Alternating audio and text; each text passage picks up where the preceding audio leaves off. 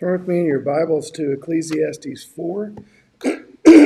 we'll be uh, looking at this entire chapter, Lord willing. we'll be um, in that kids in the Bibles that we have given you are on the back table. That is on page four, uh, 555.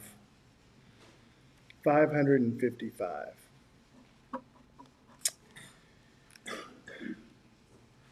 Things are not as they should be. I don't think you need me to tell you this. I think you've probably figured that all out on your own. I think sometimes we need to recalibrate our understanding so that we may truly understand how far things have gotten out of whack. In our passage today in Ecclesiastes 4, the preacher subtly points out some areas in which life has gone off the rails. But if we are to understand this, we need to go back to the beginning, which is why we read Genesis 2 in our Old Testament reading today. In Genesis 2:15, the Lord took the man and put him in the garden of Eden to work it and to keep it. In 2:18, the Lord God said, "It's not good that the man should be alone. I will make him a helper fit for him." Among all of creation, there was not a helper fit for him, he says in, 20, in 220. So God created woman. And therefore, a man shall leave his father and mother and be united, hold fast to his wife, and they shall become one flesh. And the man and his wife were both naked, and they were not ashamed. In the chapter before, in 127, God it, uh, uh, Moses says that God created man in his image. In the image of God, he created them. Male and female, he created them. So we have this baseline of work from the very beginning of time, right? And this is how we reflect God's character. As we're vice regents, we're managers over all creation. And it's not just one person doing this, it's two. We need the help to do what God has commanded us and called us to do. And so God has graciously given us the gift of companionship. But after the fall of Genesis 3, there's difficulty in hinted, uh, relationships hinted out in 316 where it says, Your desire, woman, shall be against your husband, and he shall rule over you. And he goes on to tell them that the toil will be hard and it will be futile, and you will return to the ground from which you were created. And so we look back at this, and our minds immediately go to the marriage relationship. But what began in marriage, of our, the marriage of our first parents, was passed on to all relationships in subsequent generations. The reason for that, kids, is because we've been we've all rebelled against God, every single one of us, and and uh, not seeking to live our lives according to His ways, but we've decided to live according to our ways, and consequently, man isn't in agreement with one another about what way is right. So we make a mess of society and we make a mess of the world as we each wrestle for control in our own little part of His creation. Instead of following God, our King, we place little plastic crowns on ourselves and we pretend to be king and we want to decide what's right. So in Genesis 2, Adam viewed Eve as a helper, one with him in flesh, cleaving to one another. Instead of thinking about me, Adam is thinking about we living a vulnerable, humble, loyal life with one another. But after the fall of Genesis 3, immediately blame sets in. And in the next chapter, we see the murder of a brother out of jealousy, a man using other women for his pleasure, and delighting in how tough he is and the power that he has over others. And this is the trajectory of the whole Bible. I think of Moses being opposed by his own brother and sister, Aaron and Miriam. Never mind all of Israel basically saying, You're not the boss of us. I think of Israel seeing all the other nations that Israel was supposed to subdue as an act of, of, of the garden, to fill the earth and subdue it. And instead, what happens? Israel clamors for their own king. We want a king like everybody else has got. We don't want you. We can't see you. We want somebody that we can see, somebody that we can trust. And God tells Samuel, they didn't reject you, they rejected me.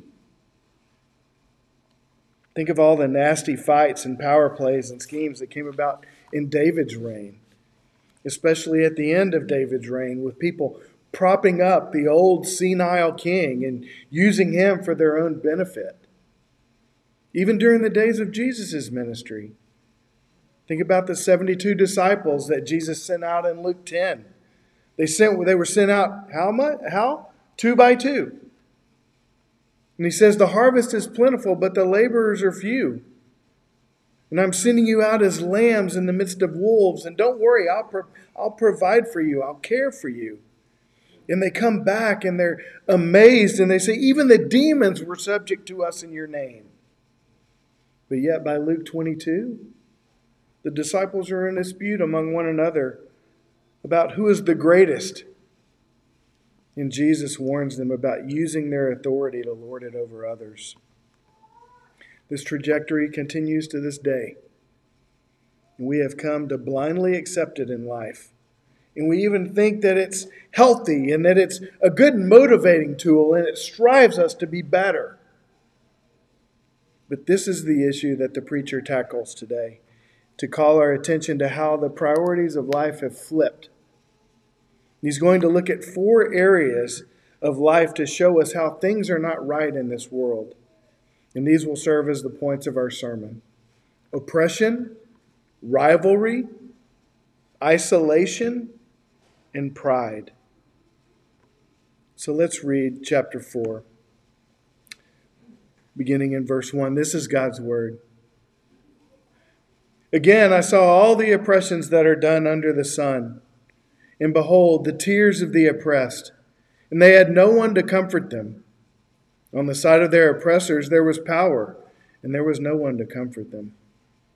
And I thought the dead who are already dead more fortunate than the living who are still alive. But better than both, both is he who has not yet been born, been and has not seen the evil deeds that are done under the sun. And then I saw that all the toil and all skill and work come from a man's envy of his neighbor. This also is vanity and the striving after wind. The fool folds his hands and eats his own flesh. Better is a handful of quietness than two hands full of toil and a striving after wind. Again, I saw vanity under the sun. One person who has no other, either son or brother, yet there is no end to all his toil. And his eyes are never satisfied with riches, so that he never asks, For whom am I toiling and depriving myself of pleasure? This also is vanity and an unhappy business.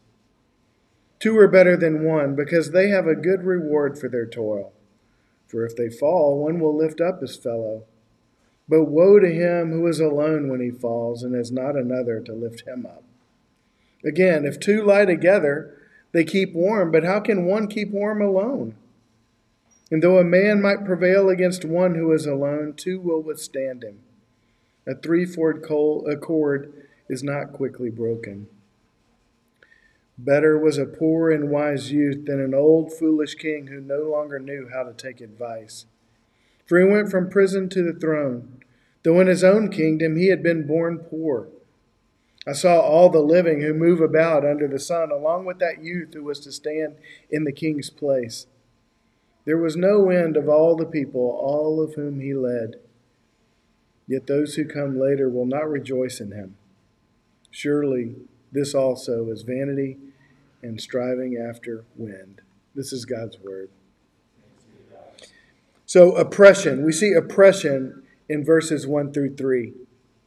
We ought to define oppression before we begin. And so I'm synthesizing a couple of commentators and then adding to it myself. So don't worry about writing this definition down. Just think, just listen to it with me.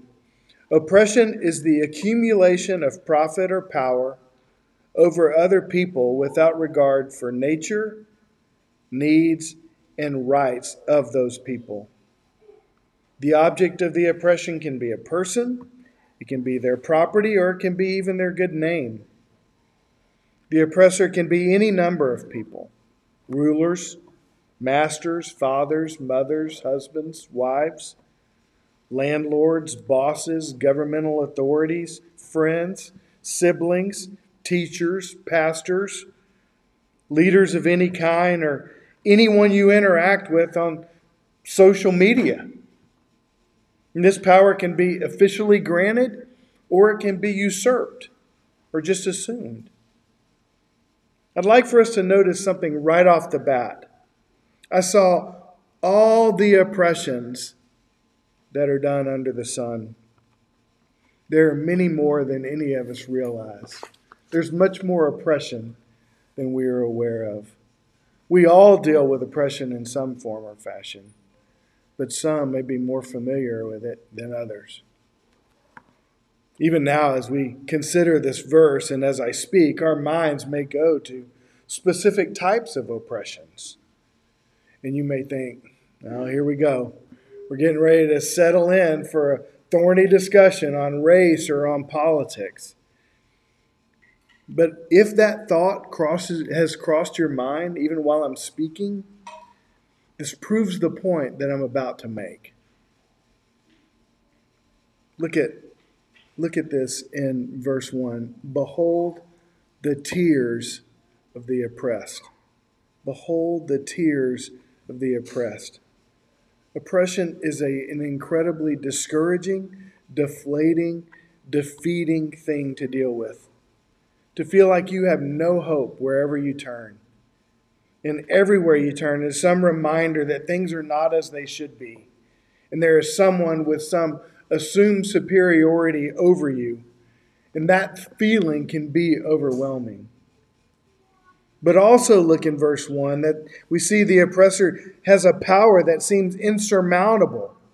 On the side of their oppressors, there was power that you can't do anything about it. But also see that there is something that is almost as bad as the oppression itself. And that is, there is no one to comfort them. How can this happen? I think sometimes we fail as friends or brothers or sisters to really get to know people who are different than us because we're afraid that we're going to find out that ultimately we are going to disagree with each other about solutions or causes of oppression. But the tragedy here is that they don't have anyone to comfort them, they don't have anyone to listen to them. The Hebrew word for comfort is to be sorry or to console or to be moved to pity, to have compassion, to seek to ease or to suffer with. So, because we fear that we may not be able to remedy the situation or we disagree about the remedy for oppression, we stop short of even offering comfort. But I know that you would agree with me that if someone in our church or in the in your family or in a neighbor in our neighborhood is hurting and suffering, discouragement, we would want to know that and we would want to encourage them and at the very least we could comfort them. But oppression is most often revealed or experienced at a personal level. We don't have to solve or address global situations or societal issues. We weep with those who weep, and we stand with them when given the opportunity. Oppression and lack of comfort is so bad and so discouraging that the preacher says that the dead are better off than the living because we still have to deal with it, and better than both are the ones that have never been born. Why is it so bad? I think it's so bad because it causes us to doubt God's existence. And if it doesn't cause us to doubt God's existence, then it shows us that He's not a good or not a powerful God. I'm reminded of a story I heard several years ago about a, um, a man named Simon Wiesenthal who founded an organization that went and hunted down and prosecuted um, uh, Nazi war criminals. And he was asked for the motivation of his organization's work. And he had a lot of motivation for his organization's work because the Nazis killed 89 members of his and his wife's Jewish families. But one experience that stood out to him served as his motivation that he talked about. As a child, as a young man, he was a, uh, a prisoner in a Nazi death camp. And there were several prisoners busting rocks there, and two Nazi uh, uh, officers came up in a car and they nonchalantly grabbed two Jews, stuck them back to back, tied them together, and the Nazi pulled his pistol out and shot the shot one of the Jews through the front of his head, and it came out um, the other man's head. And the officer said, "See, I told you, we've been wasting 50% of our bullets." And they died laughing and just left. And Sidney Wiesenthal, when he saw that, he said, God is on leave. Oppression without comfort blinds us from the true state of things, and it blinds us from God's sovereignty over things. The experience of oppression and the lack of comfort in that oppression can lead someone, even the most faithful among us, to think that God is on leave. Living in a messed up world is bad enough. But imagine thinking that there is no God, or He doesn't care, or isn't powerful enough to do something about it. That's why it's better to never have been born and to experience than to experience that. Now, the world's approach to oppression, or at least contemporary culture's approach to oppression, is to counter that oppression by devising your own source of oppression, your own method of oppression, because comfort's useless. So, so the solution to responding to oppressive power is to fight power with a different power, whether that be political or social, and give the oppressor a taste of their own medicine. But Romans 12 tells us that we should repay no one evil for evil, but give thought to do what is honorable in the sight of all. Never avenge yourselves. Leave it to the wrath of God, for it is written, Vengeance is mine, and I will repay, says the Lord. Do not be overcome by evil, but overcome evil with good. And the preacher said last week in, in Ecclesiastes 3:17 that God will judge the righteous and the wicked, and there is a time for every work to be judged. Nothing will be lost, nothing will be forgotten. Asaph, the psalmist, says in Psalm 73 that uh, he was brought to despair because of observing and suffering oppression, and seemingly no one cared about it. But Asaph says, But when I thought how to understand this, it seemed to me a worrisome task until I went into the sanctuary of God, and then I discerned their end we help our hurting brothers and sisters process these things while comforting them. But it's not just a therapeutic exercise, because if we look down at 412 in our text, we see that we can also stand with those against an oppressor. And We can help them, may even be able to help them prevail in some of their personal oppressions. So at every turn, we see oppression. But God graciously gives us one another to provide comfort both as an emotional and a physical blessing in this life of vanity. The second sign that the preacher directs our eyes to that shows us that things are not right when this world is rivalry among mankind. Look at verse 4. Then I saw that all toil and all skill and work come from a man's envy of his neighbor. This also is vanity and a striving after wind. The fool folds his hands and eats his own flesh. Better is a handful of quietness than two hands full of toil and a striving after wind. So the toil and skill and work that were God's gifts to his image bearers, uh, um, um, so that we may reflect his character to creation have been co opted by man as a tool to use against his neighbor in envy, to use against his neighbor in rivalry. mankind finds themselves in a competition against their neighbor. It may be an actual neighbor, it may be a perceived neighbor. But we see that someone has something and we want it. We won't be satisfied until we get what they have. So, what drives toil and achievement? Envy. William Brown says envy inspires competition and thus twists the noble sense of vocation into an exercise in rivalry into an upward and onward quest in the pursuit of dominance. We all deal with this. Kids, you deal with this. It will drive you in ways that you could never imagine. We try to outdo each other, even in providing for our families. If a neighbor gets something and it looks like I'm not providing for my family the way my neighbor is, and so I want it too. Or if you go to an event or you go to a famous place you see people taking selfies and then they post them online. Why do they do that? Rivalry. Show you, hey, I'm here. I've been here too. Look at me.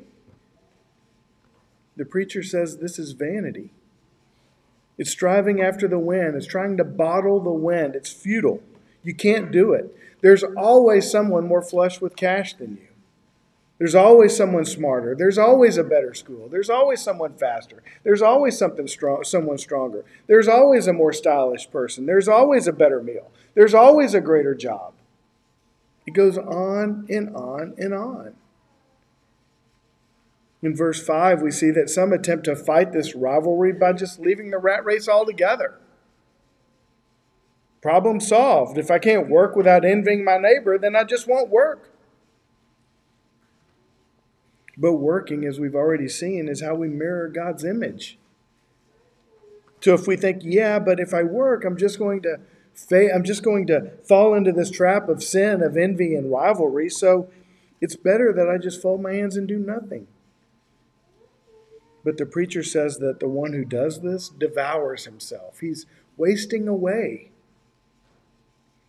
Paul tells us in 2 Thessalonians 3 that he who does not work should not eat. God intends for us to work. So it's God's design for us to wrestle with this tension, to wrestle with this tension of working hard for the glory of God while fighting envy and rivalry and being aware of it. It's ever present. In verse 6, we have this proverb Better is a handful of quietness than two hands full of toil. It's interesting that the preacher doesn't say, better is one handful of toil than two hands full of toil. He doesn't say that.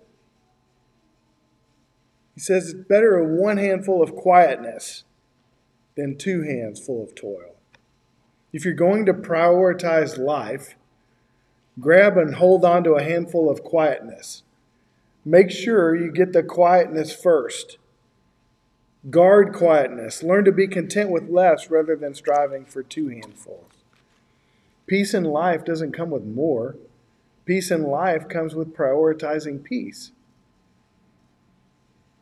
Proverbs 15, 16. We could, I mean, there's tons of them. Better is a little with the fear of the Lord than great treasure and trouble with it.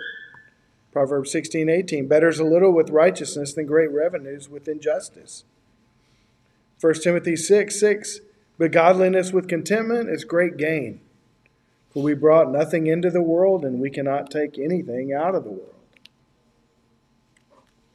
But quietness and simplicity in life is only worthwhile if done with close friends.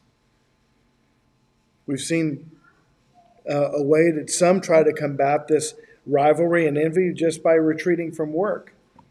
But now our focus turns to another way to combat envy and rivalry that is our next sign that is not all that next sign that not is all right under the sun. And that is isolation.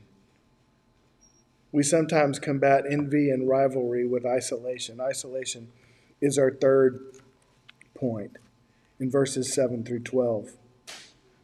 Again, I saw vanity under the sun, one person who has no other, either son or brother, yet there is no end to all his toil and his eyes are never satisfied with riches, so that he never asks, For whom am I toiling and depriving myself of pleasure? This also is vanity and an unhappy business. Two are better than one because they have a good reward for their toil. For if they fall, one will lift up his fellow. But woe to him who is alone when he falls and has not another to lift him up. Again, if two lie together, they keep warm, but how can one keep warm alone? And though a man might prevail against one who is alone, two will withstand him. The threefold cord is not quickly broken. If I'm not committed to anyone or I'm not responsible to anyone, what have I got to lose by just hard charging in life and just getting two hands full of toil? I'm not hurting anyone. So, what's the problem? The preacher says the problem is you're hurting yourself in that instance. For you're unchecked in your pursuits. We've already seen in earlier chapters that we cannot find fulfillment in wine. We can't find it in amusement. We can't find it in possessions or treasures or even in wisdom. So, what gain are you pursuing in your toil? Any enjoyment that those things provide in the moment only comes about by sharing them with others. But if you have no one to share them with, you have nothing that will slow you down in your vain pursuit. You have no one in life that causes you to say, wait a second, why am I working so hard? I don't have anyone to share this with. What's the purpose? What am I counting on? This is what Jesus is getting at in the parable of the rich fool in Luke chapter 12, where he says, The land of a rich man produced plentifully. And he thought to himself, What shall I do? For I have nowhere to store my crops. And he said, I will do this. I will tear down my barns and build larger ones, and then I will store all my grain and my goods. And I will say to my soul, Soul, you have ample goods laid up for many years. Relax, eat, drink, and be merry. But God said to him, Fool, this night your soul is required of you, and the things you have prepared, whose will they be?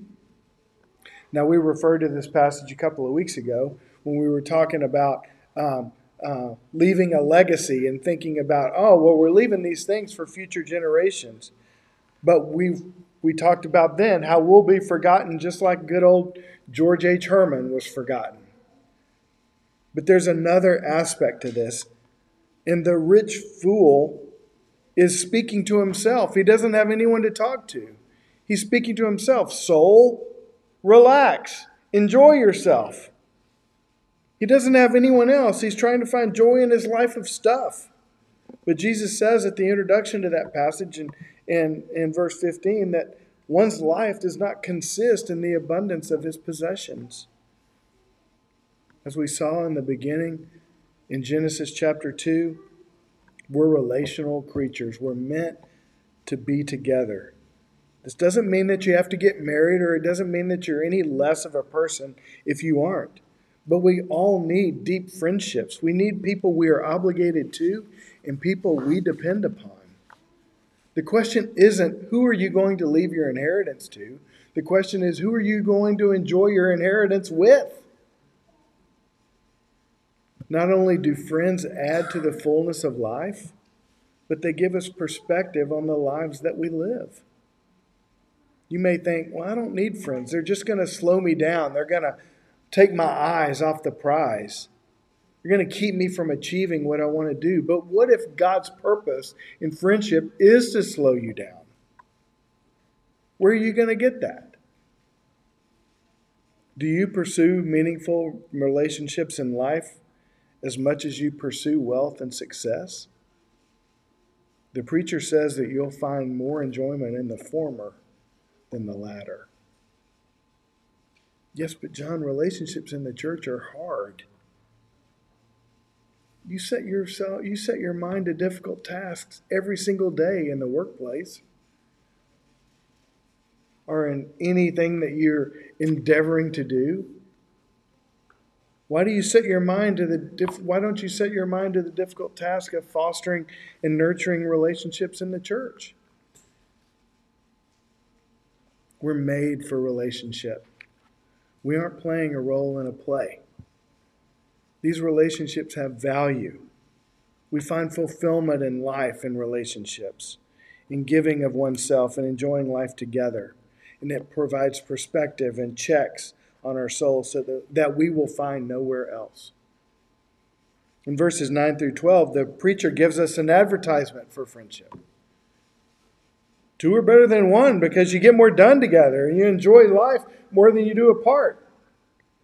And if you fall down, if you fail, you got someone, or if you get stuck, you need a friend that can be there to help pick you up. Or two of you can even be in need together and meet each other's needs. If you're both cold, you get together and you combine your coldness and you keep warm. And in verse 12, which we've already referenced, this verse when talking about oppression, but not only will you be able to comfort a friend in oppression, but you may be able to help them stand against it. But how does this apply to us? We don't have many folks falling into holes and needing to keep warm at night like they did in the ancient Near East. But we face spiritual danger every single day. We face temptations of pride, the pride of life and the desires of the eyes and the lust of the flesh. And the enemy prowls around like a roaring lion looking for someone to devour, to devour. We need friends who see what we don't see who can speak truth to us, who can ask hard questions, who can help us keep perspective. At the end of verse 12, the preacher owns a mysterious, uh, uh, adds a mysterious other strand to this cord. A cord of three strands is not easily broken. He's been talking about two strands, and now he talks about three. Where's this third one come from? Now, there aren't many commentators out there that say that the that the preacher here is seeing Jesus in this cord. He's not saying that, he's not um, uh, pronouncing uh, or, or play, suggesting that Jesus is this, uh, even though we often refer to this passage at weddings. But basically, the preacher's saying, if you got two good friends, three, if you if you got one good friend, then two's better because then a cord of three strands is a whole lot stronger than a cord of two strands. Get as many good friends as you can under in life under the sun, in life apart from God. You're going to need them. Which leads to our last sign that things are not right in this world, and that is the presence of pride, there in verses 13 through 16. Now, candidly, this is a messy text.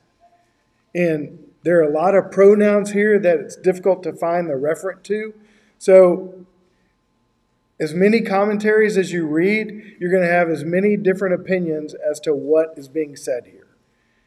But reading a bunch of folks and thinking through these verses this week, this is what I think is going on. And talking, Kyle and I have talked about it. In verse in chapter two, verse twelve, we see that wisdom is better than folly. No matter what happens, no matter how wise one is, it's not really going to matter in the end, but wisdom is better than folly. And I think we see that, that, um, that sense here in these three verses. The tragedy here is that we see this king who's getting old and he's become foolish in his old age because he no longer takes advice from others. We often think that experience equals wisdom. And so that you get to a point, old and old, and old at old age, where you really have nothing left to learn, and you certainly you don't aren't going to learn anything from some young whippersnapper. And so, one of the reasons that we aspire to a certain level of success in life is so that we won't have to take advice from anyone anymore. You see all the problems in the company, and man, if I get to that C suite I'm going to change things and I'm going to really set it right here. You don't have to take advice. You can do what you think it needs to be done. But we are never in a place where we can't learn from other people. Even this king, this king may have been an exceptional story who rose, verse 14, who rose from the prison to the throne.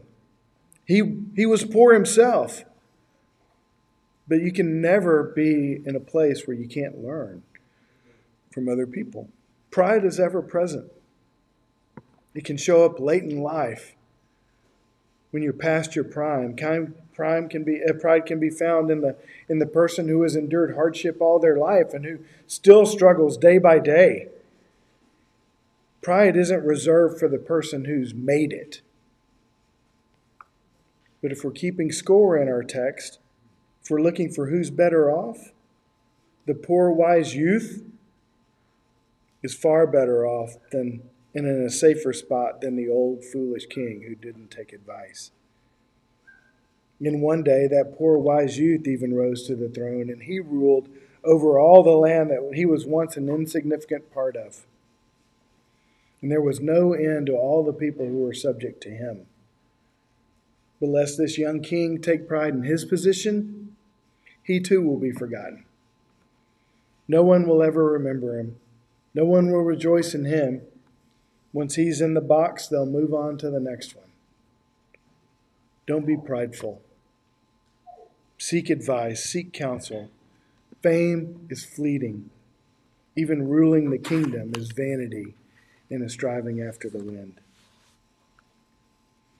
Now, I think we'll admit that we see these symptoms of a sick world and we see them at every turn in our lives. We see oppression. We see a failure to comfort. We see envy. We see covetousness. We see isolation. We see self sufficiency. We see pride. It's all around us. And we probably have even agree that would even agree that we've heard sensible, sound advice today. And he's given us great things to think about, comforting those who are hurting, loving your neighbor instead of envying him and pursuing close friendships in life, fighting pride. But every one of these signs is a sign. Uh, uh, these signs of that things are not as they should be, are a result of the fall, and therefore they are true of all mankind. And these ways the preacher has given us to combat the evils in the world are unachievable for the man, for the normal individual. It's interesting that God is not mentioned once in this chapter. Not once. Ignore the fact for a second that it's a chapter in the Bible, but it makes sense that God wouldn't be mentioned because we're talking about life under the sun, life apart from God. People go about their days and months and years seeking to find that secret combination to this life that will provide them fulfillment, that will provide them pleasure, meaning, and eternality. And the preacher is constantly telling his fellow seekers, You won't find it down that path. Keep looking. It's not there. You won't find the trophy there. I've been there. It's not going to work. Over and over again, he says it's fleeting. You may have found what you're looking for once and it may have satisfied you a day, but it won't be there tomorrow. And instead, the approach he calls them to is so simple that we can see the wisdom in it. This is the way to survive and live in this life under the sun. But without even mentioning it, without even mentioning God or Christ or the church, the preacher is calling his fellow seekers to the Christian life. As we read in our New Testament reading this morning, we Christians know oppression and we know comfort. We've been comforted by God, the God and Father of our Lord Jesus Christ, the Father of mercies, the God of all comfort, who comforts us in all of our affliction. We're not surprised by affliction. We're not surprised by oppression because Jesus Christ, God, who came down into this life to live in this life under the sun, was oppressed and suffered severe injustice and death for us because of our sin. Jesus told us, He told His disciples, Man, they hated me, they're going to hate you. And He prepared us for this suffering and for the oppression of the world. And He said, In this world you will have trouble, but take heart. I have overcome the world. And He comforts us in our affliction so that we may in turn comfort our brothers and sisters who are afflicted and suffering oppression and suffering discouragement. He calls us to patiently endure. He calls us to confidently know that just as we share in his suffering, we will also most assuredly one day share in his comfort as well. As a church, let's dig in and let's do the hard work of knowing one another and comforting our brothers and sisters. We've seen and can attest that envy is part of life. But Christians are called to fight against that envy, fight against that rivalry, and actually run in the other direction.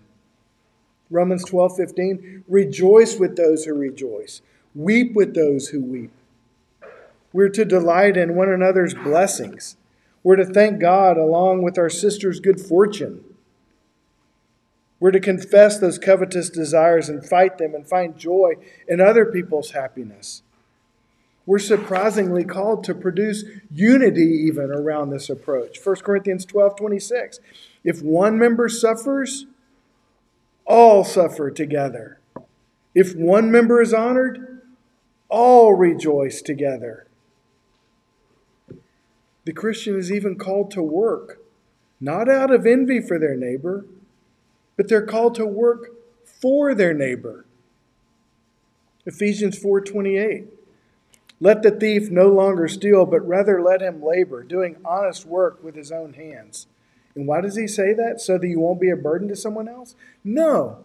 He says, so that he may have something to share with those in need. So, why are you supposed to work? So you have something to share, something to give away to others. It's calling us back to the garden, this unity and this working together and caring for one another, cleaving to one another. We're called to fight pride because we know its horrible effects. 1 John 2:16 For all that is in the world, we could say all that is under the sun, the desires of the flesh and the desires of the eyes and the pride of life is not from the Father, but it's from the world. We have seen that pride is so pervasive that it seems like an essential characteristic of man. But John here warns us that this wasn't programmed into us by the Father. We learned this from the world. Jesus tells us in Mark 7 that pride is a characteristic that the world holds out as admirable, as something to be desired. We have parades through every corner of this nation celebrating pride as its theme. And yet, Jesus tells us these are evil things that come from within. They actually defile a person. Paul tells us in Romans 12 For by the grace given to me, I say, everyone among you to not think of himself more highly than he ought to think, but to think with sober judgment, each according to the measure of faith that God has assigned and to help us soberly think about ourselves. We seek friendships with one another because we have experienced the truth that two are better than one, and they have a good reward for their toil. The one another's of the Bible are all about this. Love one another, serve one another, submit to one another, care for one another, speak truth to one another, pray for one another, outdo one another, not in toil, but to outdo one another in showing honor for one another. And these friendships are developed this way, that are developed this way, are stronger than the acquaintances we have in the world because they're not built on mutual admiration. They aren't built on, hey, you do something for me, I'll do something for you. No, they're built on the commands and the enablement of Christ, with Christ Himself as our example. The world doesn't have a category for loving the unlovable. But we do because Christ loved us when we were unlovable. He first loved us when we were enemies of God and hostile to God. He loved us in the ultimate way, leaving heaven and living perfectly on this earth and dying the death that we deserve for our rebellion against God. And so Jesus tells us that if you seek relationships with your brothers and sisters in me in this way, I'll be with you. Where there are two or three gathered in my name, I am there also. A cord of three strands is not easily broken. I say all this because I want you to see something very important here. We have heard from the wisest man in the world how to live a good life. He's tried it all. He's tried all that life under the sun has to offer, and he's found it wanting. And he calls his reader to seek true fulfillment, to, um, to seek uh, true fulfillment, as we've read about today. And the secret to a fulfilled life in this world apart from God is ironically a life that only God can give. We are uniquely called and equipped to live such a life. This is what fulfillment in life looks like. This is the good life. But the preacher is also quick to point out as fulfilling as this good life is, it's not that good. It's fleeting. Don't be discouraged when you find it fleeting. It's okay because you were created for something more. God has put eternity in the hearts of man, and you're right to want it. So look upward and set your hearts and your minds there. But, brothers and sisters, this is an important task that we've been given because as we live this way, we're pointing everyone under the sun to the Creator of all things and showing them that there is a loving, caring, sustaining, all powerful God. This is an important task. And as I said, we're not playing a role of a, a role in a school play. This is important. We need this in our life. We need unity and love for one another. John 17, the glory that you have given me, I've given to them, that they may be one even as we are one. I and them, and you and me, that they may become perfectly one, so that the world may know that you sent me and loved them, even as you have loved me. When Christians seek the good life here, the good life that the preacher commends, we are showing the world that the Father sent the Son to live life under the sun. And, he, and they, we further show that the God of the universe loves them too, so that they may have the hope of eternal life that will never, ever disappoint. This is the good toil that you've been called to. Let's pray. Father God, we thank you for your ability to show us the futility of this life. But we thank you, Lord, for your word that whispers to us. We pray, Lord, that it would whisper to ears today there's more. You're right to pursue this. You're right to think that life is not fulfilling, but find it in Christ. Jesus Christ, you are our all satisfying treasure. And so, Lord, we pray that you would fill our hearts and our minds and our desires with you.